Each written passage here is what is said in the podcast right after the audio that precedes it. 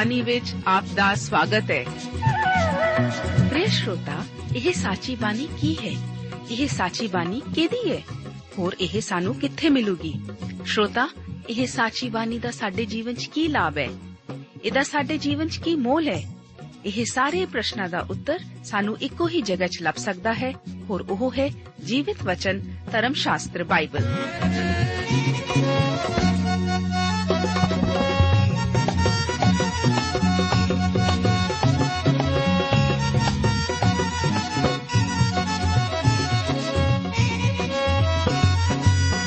ਧਰਮ ਸ਼ਾਸਤਰ ਬਾਈਬਲ। ਉਹੀ ਜੀਵਿਤ ਵਚਨ ਦਾ ਅਸੀਂ ਇਸ ਕਾਰਜਕ੍ਰਮ ਵਿੱਚ ਅਧਿਐਨ ਕਰਾਂਗੇ।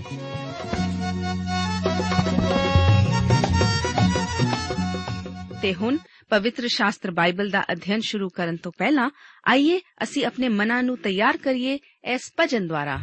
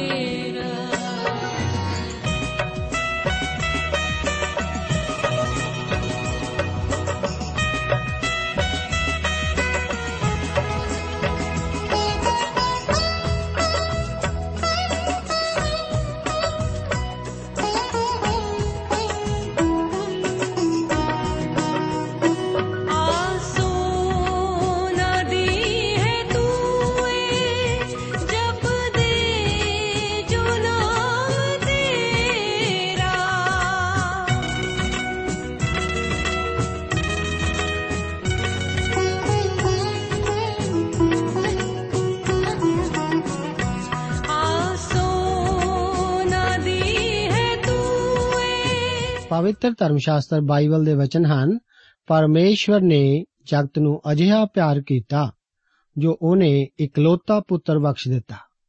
ਤਾਂ ਜੋ ਹਰੇਕ ਜੋ ਉਸ ਉਤੇ ਨੇਚਾ ਕਰੇ, ਨਾਸ ਨਾ ਹੋਵੇ, ਪਰ ਸਦੀਪਕ ਜੀਵਨ ਪਾਵੇ। ਮੇਰੇ ਪਿਆਰੇ ਅਜ਼ੀਜ਼ੋ, ਮੈਂ ਅੱਜ ਦੇ ਇਸ ਬਾਈਬਲ ਅਧਿਐਨ ਪ੍ਰੋਗਰਾਮ ਵਿੱਚ ਯੋਹੰਨਾ ਦੀ ਇੰਜੀਲ ਉਸ ਦਾ 3 ਅਧਿਆਏ, ਇੱਕ ਆਇਤ ਤੋਂ ਲੈ ਕੇ 16 ਆਇਤਾਂ ਉੱਤੇ ਵਿਚਾਰ ਕਰਨ ਲਈ ਆਪ ਦਾ ਹਾਰਦਿਕ ਸਵਾਗਤ ਕਰਦਾ ਹਾਂ। ਅਜ਼ੀਜ਼ੋ, ਪਿਛਲਾ ਪ੍ਰੋਗਰਾਮ ਅਤੇ ਅਧਿਆਏ ਅਜਿਹੀ ਥਾਂ ਤੇ ਰੁਕਿਆ ਸੀ ਜਿੱਥੇ ਇਹ ਨਹੀਂ ਸੀ ਰੁਕਣਾ ਚਾਹੀਦਾ।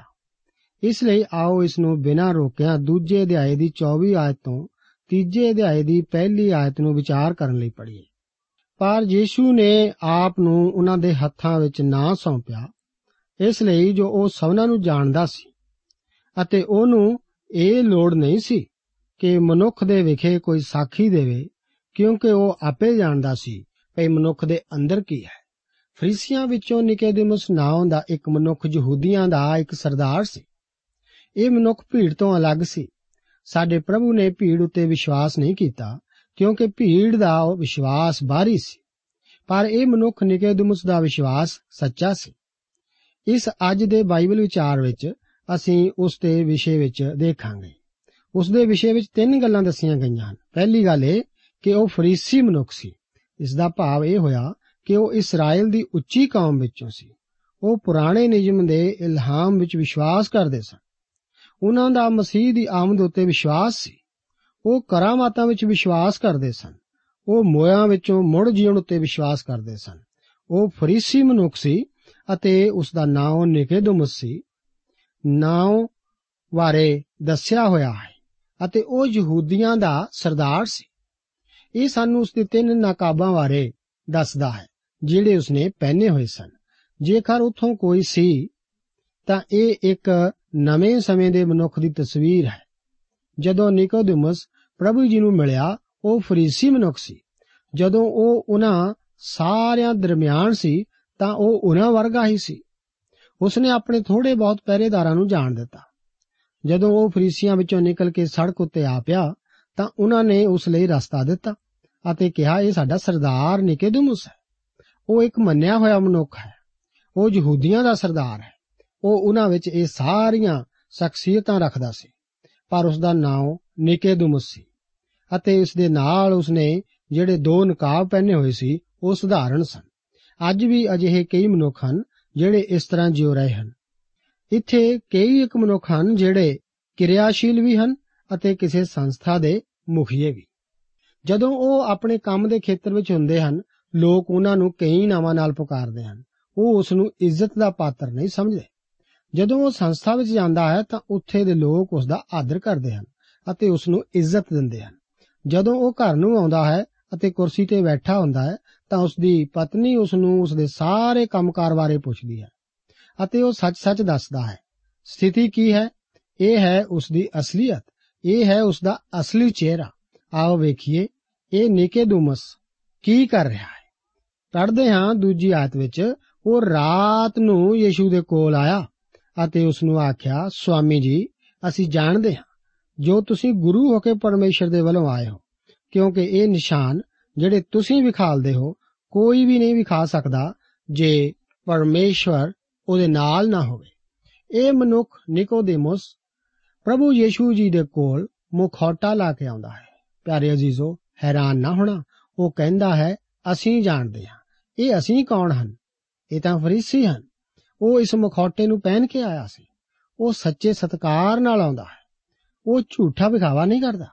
ਉਹ ਕਹਿੰਦਾ ਹੈ, ਅਸੀਂ ਫਰੀਸੀ ਮੰਨਦੇ ਹਾਂ ਕਿ ਆਪ ਗੁਰੂ ਹੋ ਕੇ ਪਰਮੇਸ਼ਰ ਵੱਲੋਂ ਆਏ ਹੋ। ਅਜ਼ੀਜ਼ੋ, ਮੇਰਾ ਵਿਚਾਰ ਹੈ ਕਿ ਉਹ ਸਵਰਗ ਦੇ ਰਾਜ ਦੇ ਵਿਸ਼ੇ ਨਾਲ ਸੰਬੰਧਿਤ ਗੱਲਾਂ ਕਰਨ ਲਈ ਆਇਆ ਹੋਵੇਗਾ। ਫਰੀਸੀ ਆਪਣਾ ਰਾਜ ਸਥਾਪਿਤ ਕਰਨਾ ਚਾਹੁੰਦੇ ਸਨ ਅਤੇ ਰੋਮੀ ਰਾਜ ਨੂੰ ਸਮਾਪਤ ਕਰਨਾ ਚਾਹੁੰਦੇ ਸਨ, ਪਰ ਇਸ ਦਾ ਉਹਨਾਂ ਕੋਲ ਕੋਈ ਰਾਹ ਨਹੀਂ ਸੀ। ਇੱਥੇ ਉਹਨਾਂ ਦੇ ਸਾਹਮਣੇ ਉਹ ਆਉਂਦਾ ਹੈ, ਜਿਹੜਾ ਮਸ਼ਹੂਰ ਹੈ। ਇੱਕ ਵੱਡੀ ਭੀੜ ਉਸ ਦੇ ਮਗਰ ਮਗਰ ਤੁਰੀ ਰਹੀ ਅਤੇ ਇਹ ਫਾਰਸੀ ਆਪਣਾ ਸਿੱਕਾ ਉਸ ਦੇ ਰਾਹੀਂ ਚਮਕਾਉਣ ਦੇ ਚੱਕਰ ਵਿੱਚ ਸਨ। ਉਹਨਾਂ ਨੇ ਸੋਚਿਆ, ਉਹ ਗਲੀਲ ਤੋਂ ਆਇਆ। ਅਤੇ ਰਾਜਨੀਤੀ ਦੇ ਵਿਸ਼ੇ ਵਿੱਚ ਕੁਝ ਵੀ ਨਹੀਂ ਜਾਣਦਾ। ਇਸ ਲਈ ਨਿਕੋਦੇਮਸ ਨੇ ਸੋਚਿਆ ਕਿ ਯੀਸ਼ੂ ਇੱਕ ਪਰਮੇਸ਼ਰ ਵੱਲੋਂ ਆਇਆ ਗੁਰੂ ਹੈ। ਜਿਨ੍ਹਾਂ ਗੱਲਾਂ ਦਾ ਇਸ਼ਾਰਾ ਕਰਕੇ ਉਹ ਮੰਨਦਾ ਹੈ, ਉਹ ਉਸ ਵੱਲੋਂ ਵਿਖਾਈਆਂ ਕਰਾਮਾਤਾਂ ਹਨ। ਉਸ ਨੇ ਉਹਦੀਆਂ ਕਰਾਮਾਤਾਂ ਨੂੰ ਮੰਨਿਆ। ਕਿਰਪਾ ਕਰਕੇ ਇਸ ਗੱਲ ਉੱਤੇ ਧਿਆਨ ਦਿਓ ਕਿ ਕਿਸੇ ਨੇ ਵੀ ਉਸ ਦੀਆਂ ਕਰਾਮਾਤਾਂ ਉੱਤੇ ਸ਼ੱਕ ਨਹੀਂ ਕੀਤਾ। ਮੇਰੇ ਅਜ਼ੀਜ਼ੋ, ਹੋ ਸਕਦਾ ਹੈ ਕਿ ਆਪ ਵਿੱਚੋਂ ਕੋਈ ਸੈਮੀਨਰੀ ਪ੍ਰੋਫੈਸਰ ਹੋਣ ਉਹ 2000 ਸਾਲ ਪਹਿਲਾਂ ਦੇ ਸਮੇਂ ਅਤੇ ਥਾਂ ਤੋਂ ਦੂਰ ਜਿੱਥੇ ਇਹ ਸਭ ਕੁਝ ਵਾਪਰਿਆ। ਤੁਸੀਂ ਇਹਨਾਂ ਗੱਲਾਂ ਉੱਤੇ ਸ਼ੱਕ ਕਰ ਸਕਦੇ ਹੋ, ਪਰ ਇੰਜੀਲ ਵਿੱਚ ਆਪ ਨੂੰ ਇਹ ਪੜਨ ਨੂੰ ਨਹੀਂ ਮਿਲੇਗਾ ਕਿ ਪ੍ਰਭੂ ਦੇ ਕਿਸੇ ਵੈਰੀ ਜਾਂ ਦੋਸਤ ਨੇ ਉਹਨਾਂ ਕਰਾਮਾਤਾਂ ਉੱਤੇ ਸ਼ੱਕ ਕੀਤਾ ਹੋਵੇ। ਆਓ ਅਸੀਂ ਤੀਜੀ ਆਇਤ ਵਿੱਚ ਵੇਖਦੇ ਹਾਂ, ਪ੍ਰਭੂ ਨੇ ਕੀ ਉੱਤਰ ਦਿੱਤਾ। ਯੀਸ਼ੂ ਨੇ ਉਹਨੂੰ ਉੱਤਰ ਦਿੱਤਾ, ਮੈਂ ਤੈਨੂੰ ਸੱਚ-ਸੱਚ ਆਖਦਾ ਹਾਂ ਕਿ ਕੋਈ ਮਨੁੱਖ ਜੇਕਰ ਨਵੇਂ ਸਿਰਿਓਂ ਨਾ ਜੰਮੇ ਪਰਮੇਸ਼ਰ ਦੇ ਰਾਜ ਨੂੰ ਵੇਖ ਨਹੀਂ ਸਕਦਾ। ਪਿਆਰੇ ਅਜ਼ੀਜ਼ੋ, ਮੇਰੇ ਵਿਚਾਰ ਵਿੱਚ ਇਹ ਕਾਰਨ ਸੀ ਜਿਸ ਕਾਰਨ ਉਹ ਪਰਮੇਸ਼ਰ ਦੇ ਰਾਜ ਬਾਰੇ ਗੱਲ ਕਰਨਾ ਚਾਹੁੰਦਾ ਸੀ। ਮੈਨੂੰ ਹੋਰ ਕੋਈ ਕਾਰਨ ਨਜ਼ਰ ਨਹੀਂ ਆਉਂਦਾ। ਉਹ ਉਸ ਦੀ ਗੱਲ ਵਿੱਚ ਨੂੰ ਹੀ ਕਹਿੰਦਾ ਹੈ, ਗੱਲ ਇਹ ਹੈ ਕਿ ਤੂੰ ਜਦੋਂ ਤੱਕ ਨਵੇਂ ਸਿਰਿਓਂ ਨਾ ਜੰਮੇ ਪਰਮੇਸ਼ਰ ਦੇ ਰਾਜ ਨੂੰ ਵੇਖ ਵੀ ਨਹੀਂ ਸਕਦਾ ਇੱਥੇ ਸਾਡੇ ਸਾਹਮਣੇ ਮਨੁੱਖ ਹੈ ਜਿਹੜਾ ਇਹਨਾਂ ਧਾਰਮਿਕ ਵਿਚਾਰਾਂ ਦਾ ਹੈ ਕਿ ਸਭ ਕੁਝ ਉਸ ਨੂੰ ਉਂਗਲੀਆਂ ਉੱਤੇ ਰਟਿਆ ਹੋਇਆ ਹੈ। ਫਿਰ ਵੀ ਪ੍ਰਭੂ ਜੀ ਕਹਿੰਦੇ ਹਨ, ਉਹ ਜਦੋਂ ਤੱਕ ਨਵੇਂ ਸਿਰਿਓਂ ਨਾ ਜੰਮੇ, ਉਹ ਪਰਮੇਸ਼ਰ ਦੇ ਰਾਜ ਨੂੰ ਵੇਖ ਨਹੀਂ ਸਕਦਾ। ਜੇਕਰ ਇਹ ਮਨੁੱਖ ਰਾਜ ਅਤੇ ਉਸ ਦੀ ਉਸਾਰੀ ਦੀ ਬਾਬਤ ਗੱਲ ਕਰਨ ਆਇਆ ਸੀ, ਤਾਂ ਮੇਰਾ ਵਿਚਾਰ ਹੈ, ਸਾਡੇ ਪ੍ਰਭੂ ਦੇ ਵਚਨ ਸੁਣ ਕੇ ਉਹਦੇ ਵਿਚਾਰ ਢਹਿ ਗਏ ਹੋਣਗੇ। ਇਸ ਕਰਕੇ ਉਹ ਹੁਣ ਆਪਣੇ ਮੂੰਹ ਤੋਂ ਫਰੀਸੀ ਦਾ ਨਕਾਬ ਲਾ ਦਿੰਦਾ ਹੈ, ਪਰ ਅਜੇ ਵੀ ਉਹ ਯਹੂਦੀਆਂ ਦਾ ਸਰਦਾਰ ਹੈ। ਆਓ ਵੇਖੀਏ, ਚੌਥੀ ਆਇਤ ਵਿੱਚ ਨਿਕੋਦੇਮੁਸ ਕੀ ਕਹਿੰਦਾ ਹੈ? ਨਿਕੋਦੇਮੁਸ ਨੇ ਉਸ ਨੂੰ ਆਖਿਆ, ਮਨੁੱਖ ਜਾਂ ਬੁੱਢਾ ਹੋ ਗਿਆ ਤਾਂ ਕਿੱਕਰ ਜੰਮ ਸਕਦਾ ਹੈ। ਕੀ ਇਹ ਹੋ ਸਕਦਾ ਹੈ ਜੋ ਆਪਣੀ ਮਾਂ ਦੀ ਕੁੱਖ ਵਿੱਚ ਦੂਈ ਵਾਰ ਜਾਵੇ ਅਤੇ ਜੰਮੇ? ਪ੍ਰਭੂ ਨੇ ਕਿਹਾ ਸੀ, ਉਹ ਨਵੇਂ ਸਿਰਿਓਂ ਜੰਮੇ। ਨਵੇਂ ਸਿਰਿਓਂ ਲਈ ਯੂਨਾਨੀ ਦਾ ਸ਼ਬਦ ਅਨੋਥੇਨ ਹੈ, ਜਿਸ ਦਾ ਅਰਥ ਹੈ ਸੁਰਗ ਤੋਂ। ਇਹ ਮਨੁੱਖ ਨਿਕੋਦੇਮੁਸ ਸਰੀਰਕ ਜੰਮਣ ਤੋਂ ਇਲਾਵਾ ਹੋਰ ਕੁਝ ਨਹੀਂ ਸੀ ਸੋਚ ਸਕਦਾ। ਉਹ ਆਤਮਾ ਦੇ ਨਾਲ ਜੰਮਣ ਦੀ ਗੱਲ ਕਰ ਰਿਹਾ ਸੀ। ਪਰ ਨਿਕੋਦੇਮੁਸ ਪ੍ਰਾਤਮਾ ਦੇ ਰਾਹੀਂ ਜੰਮਣ ਬਾਰੇ ਕੁਝ ਵੀ ਨਾ ਸਮਝ ਸਕਿਆ। ਇਸ ਦਾ ਕਾਰਨ ਇਹ ਸੀ ਕਿ ਉਸ ਅੰਦਰ ਇਸ ਨੂੰ ਸਮਝਣ ਦੀ ਤਾਕਤ ਨਹੀਂ ਸੀ। ਪ੍ਰਭੂ ਜੀ ਫੇਰ ਪੰਜਵੀਂ ਆਇਤ ਵਿੱਚ ਦੱਸਦੇ ਹਨ, ਮੈਂ ਤੈਨੂੰ ਸੱਚ-ਸੱਚ ਆਖਦਾ ਹਾਂ ਕਿ ਕੋਈ ਮਨੁੱਖ ਜੇਕਰ ਜਲ ਔਰ ਆਤਮਾ ਤੋਂ ਨਾ ਜੰਮੇ, ਤਾਂ ਪਰਮੇਸ਼ਵਰ ਦੇ ਰਾਜ ਵਿੱਚ ਵੜ ਨਹੀਂ ਸਕਦਾ। ਹੁਣ ਸਵਾਲ ਇਹ ਉੱਠਦਾ ਹੈ ਕਿ ਜਲ ਅਤੇ ਆਤਮਾ ਤੋਂ ਜੰਮਣ ਨਾਲ ਕੀ ਭਾਵ ਹੈ? ਕਈ ਅਜਿਹੇ ਹਨ ਜਿਹੜੇ ਸੋਚਦੇ ਹਨ ਕਿ ਜਲ ਤੋਂ ਜੰਮਣ ਦਾ ਭਾਵ ਹੈ ਬਪਤਿਸਮਾ। ਪਰ ਇਹ ਅਨੋਖੀ ਗੱਲ ਹੋਵੇਗੀ ਜੇਕਰ ਇਹ ਇਸ ਗੱਲ ਵੱਲ ਇਸ਼ਾਰਾ ਕਰਦਾ ਹੋਵੇ। ਫਿਰ ਇੱਥੇ ਅਜਿਹੇ ਚੰਗੇ ਮਸੀਹੀ ਡਾਕਟਰ ਹਨ ਜਿਹੜੇ ਜਲ ਤੋਂ ਜੰਮਣ ਨੂੰ ਸਰੀਰਕ ਜਨਮ ਵਾਂਗ ਦੱਸਦੇ ਹਨ। ਜਿਹੜਾ ਕਿ ਜਲ ਵਿੱਚ ਜੰਮਣਾ ਹੈ, ਕੁੱਖ ਵਿੱਚ ਬੱਚਾ ਜਿਹੜਾ ਹੈ ਉਹ ਜਲ ਵਿੱਚ ਹੈ। ਮੇਰੇ ਵਿਚਾਰ ਨਾਲ ਇੱਥੇ ਇਸ ਤਰ੍ਹਾਂ ਦਾ ਕੋਈ ਭਾਵ ਨਹੀਂ। ਉਹ ਇੱਥੇ ਕੁਦਰਤੀ ਜੰਮਣ ਅਤੇ ਆਤਮਾ ਦੇ ਵਸੀਲੇ ਨਾਲ ਜੰਮਣ ਦੇ ਅੰਤਰ ਬਾਰੇ ਨਹੀਂ ਦੱਸ ਰਿਹਾ ਸੀ। ਪਰ ਉਹ ਦੱਸ ਰਿਹਾ ਸੀ ਕਿ ਕਿਵੇਂ ਇੱਕ ਮਨੁੱਖ ਸੁਰਗ ਚੋਂ ਜਾਂ ਨਵੇਂ ਸਿਰਿਓਂ ਜੰਮ ਸਕਦਾ ਹੈ। ਜਿਵੇਂ ਅਸੀਂ ਦੂਜੇ ਅਧਿਆਇ ਵਿੱਚ ਵੇਖਿਆ ਕਿ ਜਲ ਪਰਮੇਸ਼ਵਰ ਦੇ ਵਚਨ ਨੂੰ ਦਰਸਾਉਂਦਾ ਹੈ। ਅਸੀਂ ਇਸ ਇੰਜੀਲ ਵਿੱਚ ਅੱਗੇ ਜਾ ਕੇ ਵੇਖਾਂਗੇ, ਪ੍ਰਭੂ ਯੀਸ਼ੂ ਨੇ ਆਖਿਆ, ਉਹਨਾਂ ਨੂੰ ਸਚਾਈ ਨਾਲ ਪਵਿੱਤਰ ਕਰ। ਤੇਰਾ ਵਚਨ ਸਚਾਈ ਹੈ। ਪ੍ਰਭੂ ਦੇ ਵਚਨ ਵਿੱਚ ਸ਼ੁੱਧ ਕਰਨ ਅਤੇ ਪਵਿੱਤਰ ਕਰਨ ਦੀ ਤਾਕਤ ਹੈ। ਯੋਹੰਨਾ ਦੇ 15ਵੇਂ ਅਧਿਆਏ ਵਿੱਚ ਜੀ 3 ਆਇਤ ਵਿੱਚ ਪ੍ਰਭੂ ਯੀਸ਼ੂ ਕਹਿੰਦੇ ਹਨ, ਤੁਸੀਂ ਤਾਂ ਉਸ ਵਚਨ ਕਰਕੇ ਜੋ ਮੈਂ ਤੁਹਾਨੂੰ ਕਿਹਾ ਹੈ, ਸਾਫ਼ ਹੋ ਚੁੱਕੇ ਹੋ। ਪ੍ਰਭੂ ਦੇ ਵਚਨ ਨੂੰ ਬਾਰ-ਬਾਰ ਜਲ ਦੀ ਉਪਮਾ ਦਿੱਤੀ ਗਈ ਹੈ। ਮੈਂ ਵਿਸ਼ਵਾਸ ਕਰਦਾ ਕਿ ਜਲ ਅਤੇ ਆਤਮਾ ਤੋਂ ਜੰਮਣ ਤੋਂ ਭਾਵ ਹੈ ਕਿ ਮਨੁੱਖ ਪਵਿੱਤਰ ਸ਼ਾਸਤਰ ਨੂੰ ਪ੍ਰਯੋਗ ਕਰਦਿਆਂ ਹੋਇਆਂ ਪਵਿੱਤਰ ਆਤਮਾ ਦੁਆਰਾ ਨਵੇਂ ਸਿਰਿਓਂ ਜੰਮੇ। ਮੈਂ ਪੱਕੇ ਤੌਰ ਤੇ ਵਿਸ਼ਵਾਸ ਕਰਦਾ ਕਿ ਕੋਈ ਵੀ ਮਨੁੱਖ ਪ੍ਰਭੂ ਦੇ ਆਤਮਾ ਅਤੇ ਪ੍ਰਭੂ ਦੇ ਵਚਨ ਤੋਂ ਬਿਨਾ ਨਵੇਂ ਸਿਰਿਓਂ ਨਹੀਂ ਜੰਮ ਸਕਦਾ। ਜਿਹੜਾ ਜਲ ਤੋਂ ਜੰਮਿਆ ਹੈ, ਉਹ ਪਰਮੇਸ਼ਰ ਦੇ ਵਚਨ ਤੋਂ ਜੰਮਿਆ ਹੈ ਔਰ ਪਵਿੱਤਰ ਆਤਮਾ ਆਤਮਾ ਦੇ ਰਾਹੀਂ ਇਸ ਨੂੰ ਦਿਲ ਵਿੱਚ ਵਸਾਉਂਦਾ ਹੈ। ਰਸੂਲਾਂ ਦੇ ਕਰਤੱਵ ਦੀ ਪੋਥੀ ਵਿੱਚ ਅਸੀਂ ਤਿੰਨ ਉਗੀਆਂ ਤਬਦੀਲੀਆਂ ਵੇਖਦੇ ਹਾਂ। ਮੇਰੇ ਵਿਚਾਰ ਵਿੱਚ ਉਹ ਸਾਨੂੰ ਉਦਾਹਰਣ ਵਜੋਂ ਦਿੱਤੀਆਂ ਗਈਆਂ ਹਨ। ਇੱਥੇ ਹਬਸੀ ਦੇਸ਼ ਦੇ ਖੋਜੇ ਦੀ ਤਬਦੀਲੀ ਹੈ, ਕੋਰਨੇਲੀਅਸ ਦੀ ਤਬਦੀਲੀ ਹੈ ਅਤੇ ਪੌਲਸ ਦੀ ਤਬਦੀਲੀ ਹੈ। ਇਹ ਤਿੰਨੋਂ ਮਨੁੱਖ ਨੂਹ ਦੀ ਤਿੰਨਾਂ ਪਰਿਵਾਰਾਂ, ਨੂਹ ਦਾ ਪੁੱਤਰ ਸ਼ੇਮ, ਨੂਹ ਦਾ ਪੁੱਤਰ ਹਾਮ ਅਤੇ ਨੂਹ ਦਾ ਪੁੱਤਰ ਜਾਫਤ ਪ੍ਰਤੀਨਿਧੀ ਹਨ। ਇਹਨਾਂ ਤਿੰਨਾਂ ਵਿੱਚ ਪਰਮੇਸ਼ਰ ਦਾ ਵਚਨ ਪਰਮੇਸ਼ਰ ਦੇ ਆਤਮਾ ਨਾਲ ਉਹਨਾਂ ਦੀ ਤਬਦੀਲੀ ਲਈ ਇਸਤੇਮਾਲ ਹੋਇਆ। ਪਰਮੇਸ਼ਵਰ ਆਪਣੇ ਮਨੁੱਖਾਂ ਨੂੰ ਆਪਣੇ ਵਚਨ ਅਤੇ ਆਤਮਾ ਦੇ ਨਾਲ ਆਪਣੇ ਢੰਗ ਨਾਲ ਇਸਤੇਮਾਲ ਕਰਦਾ ਹੈ। ਮੈਨੂੰ ਇਸ ਗੱਲ ਦਾ ਵਿਸ਼ਵਾਸ ਹੈ ਕਿ ਸਾਡੇ ਪ੍ਰਭੂ ਦਾ ਕਹਿਣਾ ਕਿ ਕਿਸੇ ਲਈ ਵੀ ਜਲ ਅਤੇ ਆਤਮਾ ਤੋਂ ਜੰਮਣ ਤੋਂ ਭਾਵ ਸੀ, ਪਰਮੇਸ਼ਰ ਦੇ ਵਚਨ ਦਾ ਪਰਮੇਸ਼ਰ ਦੇ ਆਤਮਾ ਨਾਲ ਇਸਤੇਮਾਲ ਹੋਣਾ। ਇਸ ਤੋਂ ਬਿਨਾ ਨਿਕੋਦੇਮੁਸ ਪਰਮੇਸ਼ਰ ਦੇ ਰਾਜ ਵਿੱਚ ਵੜ ਨਹੀਂ ਸਕਦਾ। ਅੱਗੇ ਪ੍ਰਭੂ ਜੀ ਛੇਵੀਂ ਆਇਤ ਵਿੱਚ ਕਹਿੰਦੇ ਹਨ, ਜਿਹੜਾ ਸਰੀਰ ਤੋਂ ਜੰਮਿਆ, ਉਹ ਸਰੀਰ ਅਤੇ ਜਿਹੜਾ ਆਤਮਾ ਤੋਂ ਜੰਮਿਆ, ਉਹ ਆਤਮਾ ਹੈ। ਪਰਮੇਸ਼ਰ ਸਾਡੇ ਸਰੀਰ ਨੂੰ ਬਦਲਣ ਦਾ ਇਰਾਦਾ ਨਹੀਂ ਰੱਖਦਾ, ਜਿਸ ਤੋਂ ਭਾਵ ਪੁਰਾਣੇ ਸੁਭਾਅ ਨਾਲ ਹੈ, ਜੋ ਕਿ ਮੇਰੇ ਅਤੇ ਆਪ ਦੇ ਅੰਦਰ ਹੈ। ਅਸਲੀਅਤ ਇਹ ਹੈ ਕਿ ਇਸ ਨੂੰ ਨਹੀਂ ਬਦਲਿਆ ਜਾ ਸਕਦਾ। ਪਰਮੇਸ਼ਰ ਦਾ ਵਚਨ ਸਾਨੂੰ ਇਸ ਬਾਰੇ ਬਹੁਤ ਕੁਝ ਦੱਸਦਾ ਹੈ। ਸਾਡਾ ਪੁਰਾਣਾ ਸੁਭਾਅ ਪਰਮੇਸ਼ਰ ਦਾ ਵਿਰੋਧੀ ਹੈ। ਪਰਮੇਸ਼ਰ ਰੋਮੀਆਂ ਨੂੰ ਲਿਖਦਾ ਹੈ, ਇਸ ਲਈ ਜੋ ਸਰੀਰਕ ਮਨਸਾ ਪਰਮੇਸ਼ਰ ਨਾਲ ਵੈਰ ਹੈ, ਕਿਉਂ ਜੋ ਪਰਮੇਸ਼ਰ ਦੀ ਸ਼ਰਾ ਦੇ ਅਧੀਨ ਨਹੀਂ ਹੈ ਅਤੇ ਨਾ ਹੀ ਹੋ ਸਕਦੀ ਹੈ। ਅਤੇ ਜਿਹੜੇ ਸਰੀਰਕ ਹਨ, ਉਹ ਪਰਮੇਸ਼ਵਰ ਨੂੰ ਪ੍ਰਸੰਨ ਨਹੀਂ ਕਰ ਸਕਦੇ। ਪਰਮੇਸ਼ਵਰ ਦੇ ਅਜਿਹੀ ਕੋਈ ਯੋਜਨਾ ਨਹੀਂ ਕਿ ਉਹ ਇਸ ਪੁਰਾਣੇ ਸੁਭਾਅ ਨੂੰ ਤਬਦੀਲ ਕਰਨ ਜਾਂ ਉਹਨਾਂ ਨੂੰ ਬਚਾਉਣ, ਜਾਂ ਉਸ ਵਿੱਚ ਕਿਸੇ ਤਰ੍ਹਾਂ ਦਾ ਫੇਰ ਬਦਲ ਕਰੇ।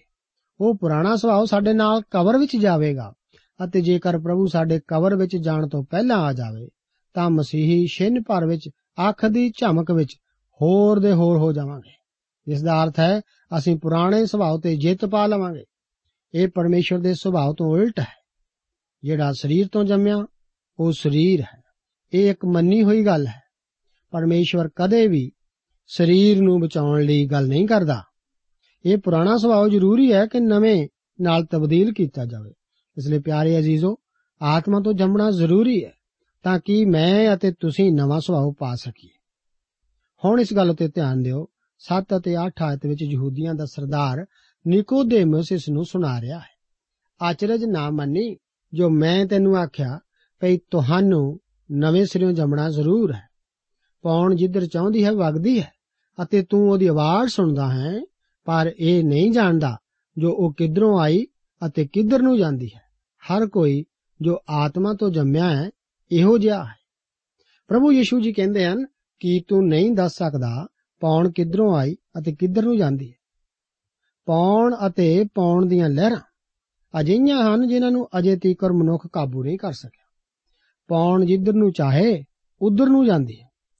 ਜਦੋਂ ਕਿ ਅਸੀਂ ਪੌਣ ਨੂੰ ਕਾਬੂ ਨਹੀਂ ਕਰ ਸਕਦੇ, ਪਰ ਜਦੋਂ ਇਹ ਵਗਦੀ ਹੋਵੇ, ਅਸੀਂ ਦੱਸ ਸਕਦੇ ਹਾਂ।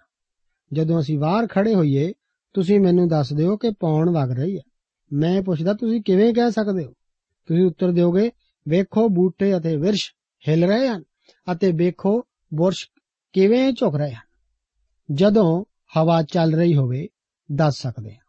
ਹੁਣ ਮੇਰੇ ਅਜ਼ੀਜ਼ੋ ਮੈਨੂੰ ਇਹ ਸਮਝ ਨਹੀਂ ਆ ਰਿਹਾ ਕਿ ਤੁਹਾਨੂੰ ਆਤਮਿਕ ਜੰਮਣ ਬਾਰੇ ਕਿਵੇਂ ਸਮਝਾਵਾਂ। ਮੈਨੂੰ ਪਤਾ ਹੈ ਕਿ ਕਈ ਲਿਖਾਰੀਆਂ ਨੇ ਇਸ ਵਿਸ਼ੇ ਉੱਤੇ ਢੇਰਾਂ ਕਿਤਾਬਾਂ ਲਿਖੀਆਂ ਹੋਈਆਂ ਹਨ ਤਾਂ ਕਿ ਉਹ ਇਸ ਨੂੰ ਸਮਝਾ ਸਕਣ। ਪਰ ਮੇਰੇ ਵਿੱਚ ਅਤੇ ਹੋਰ ਲਿਖਾਰੀਆਂ ਵਿੱਚ ਅੰਤਰ ਇਹ ਹੈ ਕਿ ਉਹ ਨਹੀਂ ਜਾਣਨਾ ਚਾਹੁੰਦੇ ਕਿ ਉਹ ਨਹੀਂ ਜਾਣਦੇ। ਜਦੋਂ ਕਿ ਮੈਂ ਮੰਨਣਾ ਚਾਹੁੰਦਾ ਹਾਂ ਕਿ ਮੈਨੂੰ ਨਹੀਂ ਪਤਾ। ਪੌਣ ਜਿੱਧਰ ਚਾਹੁੰਦੀ ਹੈ, ਵਗਦੀ ਹੈ। ਹਰ ਕੋਈ ਜੋ ਆਤਮਾ ਤੋਂ ਜੰਮਿਆ ਹੈ, ਇਹੋ ਜਿਹਾ ਹੈ। ਜਦੋਂ ਕਿ ਅਸੀਂ ਇਸ ਨੂੰ ਪੂਰੀ ਤਰ੍ਹਾਂ ਨਹੀਂ ਸਮਝ ਪਾਉਂਦੇ, ਇਹ ਉਦਾਹਰਣ ਨਾਲ ਪਰਮੇਸ਼ਵਰ ਦੇ ਜੰਮੇ ਬਾਰੇ ਦੱਸਦਾ ਹੈ। ਮੈਂ ਠੀਕ ਠੀਕ ਨਹੀਂ ਦੱਸ ਸਕਦਾ ਕਿ ਕਿਵੇਂ ਪਰਮੇਸ਼ਵਰ ਦਾ ਆਤਮਾ ਕੰਮ ਕਰਦਾ ਹੈ, ਪਰ ਮੈਂ ਪੱਕੇ ਤੌਰ ਨਾਲ ਦੱਸ ਸਕਦਾ ਹਾਂ ਕਿ ਜਦੋਂ ਉਹ ਆਪਣੇ ਲੋਕਾਂ ਦੇ ਜੀਵਨਾਂ ਵਿੱਚ ਕੰਮ ਕਰਦਾ ਹੈ, ਇੱਥੇ ਇਹੋ ਗੱਲ ਪ੍ਰਭੂ ਜੀ ਸਾਨੂੰ ਦੱਸ ਰਹੇ ਹਨ। ਸਾਡੇ ਪ੍ਰਭੂ ਨੇ ਦੋ ਨਕਾਬਾਂ ਉੱਤੇ ਜਿੱਤ ਪਾਈ, ਜਿਹੜਾ ਮਨੁੱਖ ਉਹਦੇ ਸਾਹਮਣੇ ਖੜਾ ਸੀ ਹੁਣ ਉਹ ਨਾ ਤੇ ਫਰੀਸੀ ਸੀ ਅਤੇ ਨਾ ਹੀ ਯਹੂਦੀਆਂ ਦਾ ਸਰਦਾਰ। ਉਹ ਕੌਣ ਸੀ? ਆਓ ਨੌਵੀਂ ਆਇਤ ਨੂੰ ਪੜ੍ਹ ਕੇ ਵੇਖਦੇ ਹਾਂ। ਨਿਕੋਦੀਮਸ ਨੇ ਉਸ ਨੂੰ ਉੱਤਰ ਦਿੱਤਾ, ਇਹ ਗੱਲਾਂ ਕਿੱਕਰ ਹੋ ਸਕਦੀਆਂ ਹਨ। ਹੁਣ ਉਹ ਛੋਟਾ ਅਤੇ ਨਿਮਾਣਾ ਜਿਹਾ ਬਣ ਖੜਾ ਹੁੰਦਾ ਹੈ। ਉਹ ਹੈਰਾਨ ਹੋ ਰਿਹਾ ਹੈ ਕਿ ਇਹ ਕਿਵੇਂ ਹੋ ਸਕਦਾ ਹੈ ਅਤੇ ਸਾਡੇ ਪ੍ਰਭੂ ਜੀ ਬੜੇ ਸਿੱਧੇ ਢੰਗ ਨਾਲ ਗੱਲ ਕਰਨ ਜਾ ਰਹੇ ਹਨ। ਪਿਆਰੇ ਅਜ਼ੀਜ਼ੋ, ਅੱਜ ਅਸੀਂ ਆਪਣੇ ਆਪ ਨੂੰ ਨਕਾਬ ਪਾ ਕੇ ਇੱਕ ਦੂਜੇ ਸਾਹਮਣੇ ਲੈ ਕੇ ਜਾਂਦੇ ਹਾਂ। ਅਸੀਂ ਮੁਜ਼ਾਹਰਿਆਂ ਵਿੱਚ ਨਕਾਬਾਂ ਪਾ ਕੇ ਅਜਿਹੇ ਬਣਨ ਦੀ ਕੋਸ਼ਿਸ਼ ਕਰਦੇ ਹਾਂ, ਜਿਹੋ ਜਿਹੇ ਅਸੀਂ ਨਹੀਂ ਹਾਂ। ਨਕਾਬ ਸਾਡੇ ਅਸਲ ਵਜੂਦ ਨੂੰ ਢੱਕਦਾ ਹੈ। ਜਦੋਂ ਅਸੀਂ ਪ੍ਰਭੂ ਯੀਸ਼ੂ ਮਸੀਹ ਕੋਲ ਆਉਂਦੇ ਹਾਂ, ਸਾਨੂੰ ਇਹ ਸਾਰੇ ਨਕਾਬ ਲਾ ਦੇਣੇ ਚਾਹੀਦੇ ਹਨ। ਅਸੀਂ ਉਹਨਾਂ ਨੂੰ ਉਸ ਅੱਗੇ ਨਹੀਂ ਪਾ ਸਕਦੇ। ਤੁਹਾਨੂੰ ਉਹੀ ਹੋਣਾ ਚਾਹੀਦਾ ਹੈ ਜੋ ਤੁਸੀਂ ਹੋ। ਜਦੋਂ ਤੁਸੀਂ ਪ੍ਰਭੂ ਕੋਲ ਜਿਸ ਤਰ੍ਹਾਂ ਦੇ ਹੋ, ਉਸੇ ਤਰ੍ਹਾਂ ਦੇ ਬਣ ਕੇ ਆਉਂਦੇ ਹੋ, ਤਾਂ ਪ੍ਰਭੂ ਜੀ ਤੁਹਾਡੇ ਨਾਲ ਉਸੇ ਢੰਗ ਨਾਲ ਪੇਸ਼ ਆਉਂਦੇ ਹਨ। ਅਤੇ ਇਹੋ ਤਰੀਕੇ ਨਾਲ ਉਹ ਇਸ ਮਨੁੱਖ ਨਿਕੋਦੀਮਸ ਨਾਲ ਪੇਸ਼ ਆਉਂਦੇ ਹਨ। ਆਓ 10ਵੀਂ ਆਇਤ ਨੂੰ ਪੜ੍ਹੀਏ। ਯੀਸ਼ੂ ਨੇ ਉਹਨੂੰ ਉੱਤਰ ਦਿੱਤਾ, ਕੀ ਤੂੰ ਇਸਰਾਇਲ ਦਾ ਗੁਰੂ ਹੋ ਕੇ ਇਹ ਗੱਲ ਨਹੀਂ ਸਮਝਦਾ? ਇੱਥੇ ਸਾਡੇ ਪ੍ਰਭੂ ਜੀ ਹਲਕਾ ਮਖੌਲ ਕਰ ਰਹੇ ਹਨ।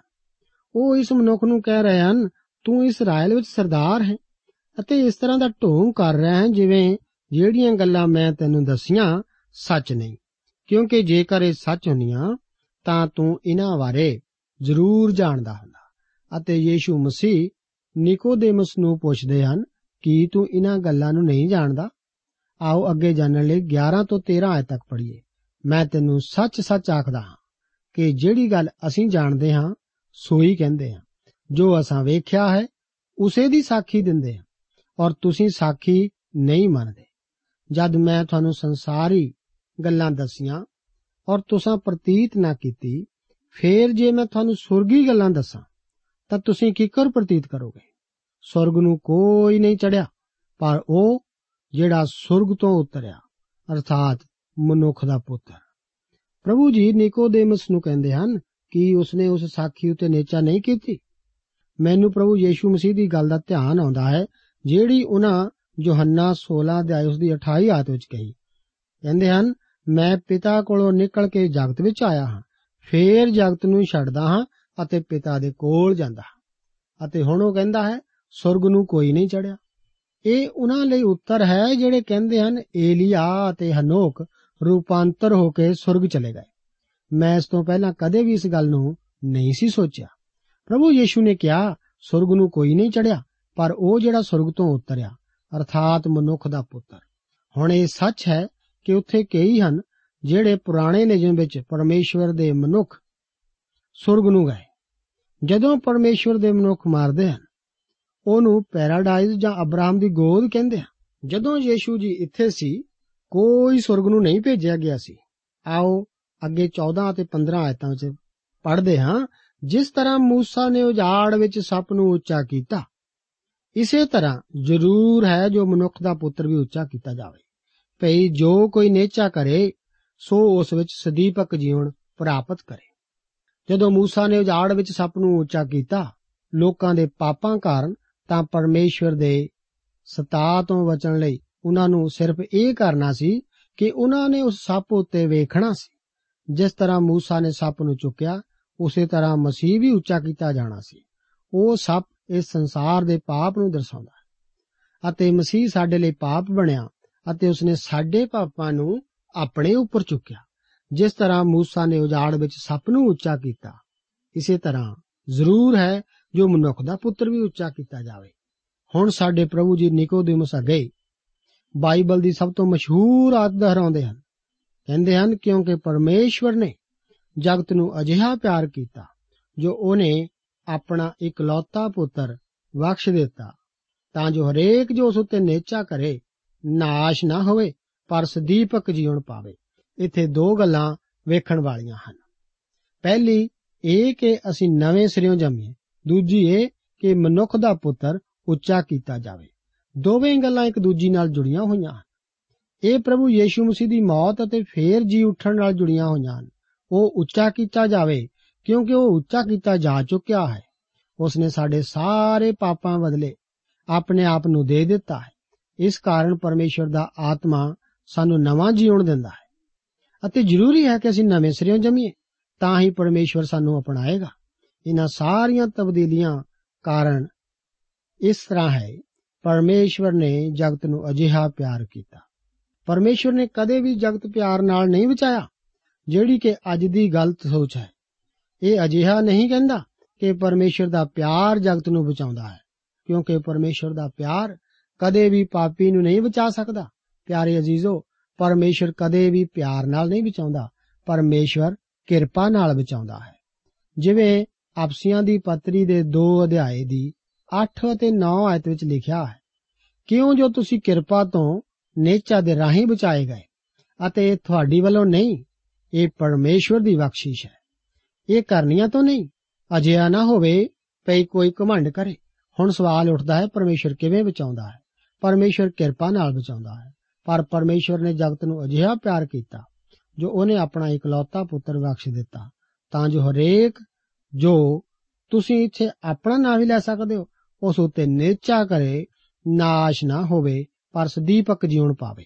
ਇੱਥੇ ਧਿਆਨ ਦਿਓ, ਸ਼ਬਦ ਨੇਚਾ ਸੰਬੰਧ ਕਾਰਕ ਉਸ ਉੱਤੇ ਨਾਲ ਜੁੜਿਆ ਹੋਇਆ ਹੈ। ਜਿਸ ਦਾ ਅਰਥ ਹੈ ਮਸੀਹ ਉੱਤੇ ਨੇਚਾ। ਉਸ ਉੱਤੇ ਅਸੀਂ ਨੇਚਾ ਕਰਦੇ ਹਾਂ ਕਿ ਉਸ ਨੇ ਸਾਡਿਆਂ ਪਾਪਾਂ ਨੂੰ ਚੁੱਕ ਲਿਆ। ਇਹ ਸਾਡੇ ਨਾਲ ਜੁੜੀ ਗੱਲ ਹੈ। ਸਾਨੂੰ ਸਾਰਿਆਂ ਨੂੰ ਇਹ ਵਿਸ਼ਵਾਸ ਕਰਨ ਦੀ ਲੋੜ ਹੈ ਕਿ ਉਸ ਨੇ ਸਾਡੀ ਥਾਂ ਆਪਣੀ ਜਾਨ ਦਿੱਤੀ। ਉਹ ਸਾਡੀ ਖਾਤਰ ਸਲੀਬ ਉੱਤੇ ਚੜ ਗਿਆ। ਸਾਡੀ ਖਾਤਰ ਉਸਨੇ ਆਪਣੀ ਜਾਨ ਦਿੱਤੀ। ਸਾਡੇ ਪਾਪਾਂ ਦੀ ਖਾਤਰ। ਤਾਂ ਕਿ ਸਾਨੂੰ ਨਵਾਂ ਜੀਵਨ ਮਿਲੇ। ਜਿਸ ਜੀਵਨ ਦੀ ਗੱਲ ਪ੍ਰਭੂ ਯੀਸ਼ੂ ਜੀ ਨਿਕੋਦੀਮਸ ਨਾਲ ਕਰ ਰਹੇ ਹਨ। ਪਿਆਰੇ ਅਜ਼ੀਜ਼ੋ, ਆਪ ਨੂੰ ਇਹ ਨੇਚਾ ਹੋਣੀ ਚਾਹੀਦੀ ਹੈ ਕਿ ਉਹ ਆਪ ਦੇ ਲਈ ਵੀ ਮਰਿਆ। ਇਸ ਦੇ ਨਾਲ ਹੀ ਅੱਜ ਦੇ ਬਾਈਬਲ ਵਿਚਾਰ ਨੂੰ ਮਸੀਹੀ ਨਮਸਕਾਰ ਨਾਲ ਮੈਂ ਸਮਾਪਤ ਕਰਦਾ ਹਾਂ। ਪ੍ਰਭੂ ਆਪ ਨੂੰ ਇਹਨਾਂ ਵਚਨਾਂ ਨਾਲ ਬਰਕਤ ਦੇਵੇ ਦੋਸਤੋ, ਸਾਨੂੰ ਉਮੀਦ ਹੈ ਕਿ ਇਹ ਕਾਰਜਕ੍ਰਮ ਤੁਹਾਨੂੰ ਪਸੰਦ ਆਇਆ ਹੋਵੇਗਾ। ਤੇ ਇਹ ਕਾਰਜਕ੍ਰਮ ਸੁਣ ਕੇ ਤੁਹਾਨੂੰ ਬਰਕਤਾਂ ਮਿਲੀਆਂ ਹੋਣਗੀਆਂ। ਜੇ ਤੁਸੀਂ ਇਹ ਕਾਰਜਕ੍ਰਮ ਦੇ ਬਾਰੇ ਕੁਝ ਪੁੱਛਣਾ ਚਾਹੁੰਦੇ ਹੋ, ਤੇ ਸਾਨੂੰ ਇਸ ਪਤੇ ਤੇ ਲਿਖੋ। Programme Sachi Bani, post box number 1715 sector 36 Chandigarh 160036 ਪਤਾ ਇੱਕ ਵਾਰ ਫੇਰ ਸੁਣ ਲਓ। Programme Sachi Bani, post box number 1715 sector 36 Chandigarh 160036 ਸਾਡਾ ਈਮੇਲ ਪਤਾ ਹੈ punjabi ttb at twr.in ਪਤਾ ਇੱਕ ਵਾਰ ਫੇਰ ਸੁਣ ਲਓ punjabi ttb at twr.in ਹੁਣ ਸਾਡੇ ਪ੍ਰੋਗਰਾਮ ਦਾ ਸਮੇਂ ਸਮਾਪਤ ਹੁੰਦਾ ਹੈ ਉਮੀਦ ਹੈ ਅਗਲੇ ਪ੍ਰੋਗਰਾਮ ਵਿੱਚ ਤੁਹਾਡੇ ਨਾਲ ਫੇਰ ਪੇਂਟ ਹੋਏਗੀ। ਰੱਬ ਤੁਹਾਨੂੰ ਬਰਕਤ ਦੇ।